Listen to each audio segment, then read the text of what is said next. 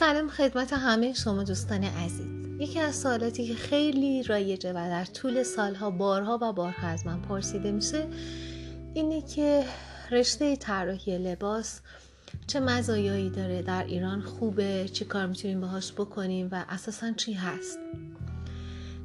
آیا باید خیاطی بلد باشیم؟ من خیاطی دوست ندارم یا من خیاطیم خیلی خوبه حالا می‌خوام طراحی لباس بخونم. باید چی کار بکنم؟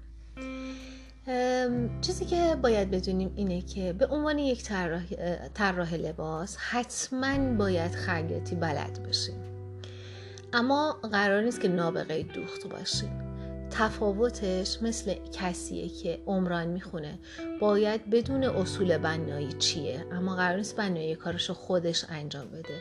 بنایی با استاست و اینکه چجوری اجرا بشه کار مهم هست. شما وقتی طراح لباس میشید هم همینه. دوزنده های خودتون رو دارید. برشکار و الگوساز خودتون رو دارید. شما فقط طرح می‌دید.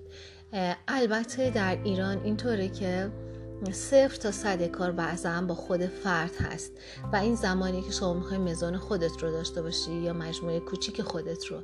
اما اگر بخوای برند بشی و بزرگ کار کنی باز باید برای خودت اتاق فکر تشکیل بدی بخش طراحی رو داشته باشی الگو ساز و برش و دوخت رو داشته باشی و همینطور بخش فروش خودت رو. اما اگر من دارم در فاز کوچکی کار می‌کنم و می‌خوام فقط مزون داشته باشم و طرح خودم رو بدم و همونجا اجرا بشه می‌تونم خودم طراحی کنم و خودم بخوام اجراش هم بکنم که کمتر این اتفاق میفته به این خاطر که به عنوان یک طراح هزینه های شما خیلی متفاوت خواهد بود با یک دوزنده. و انتظار میره شما کارهایی رو بدید به بازار کار که فرد کپی اون رو نبینه. تفاوت شما با یک خیاط دقیقا در خلاقیت شما خواهد بود.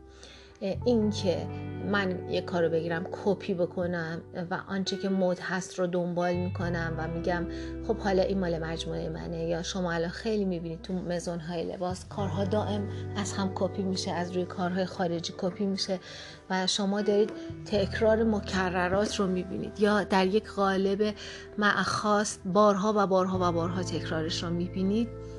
این دور از یک مجموعه در حقیقت خلاقانه هست و مجموعه هست که بخواد همواره موفق باشه و ما بهش افتخار بکنیم.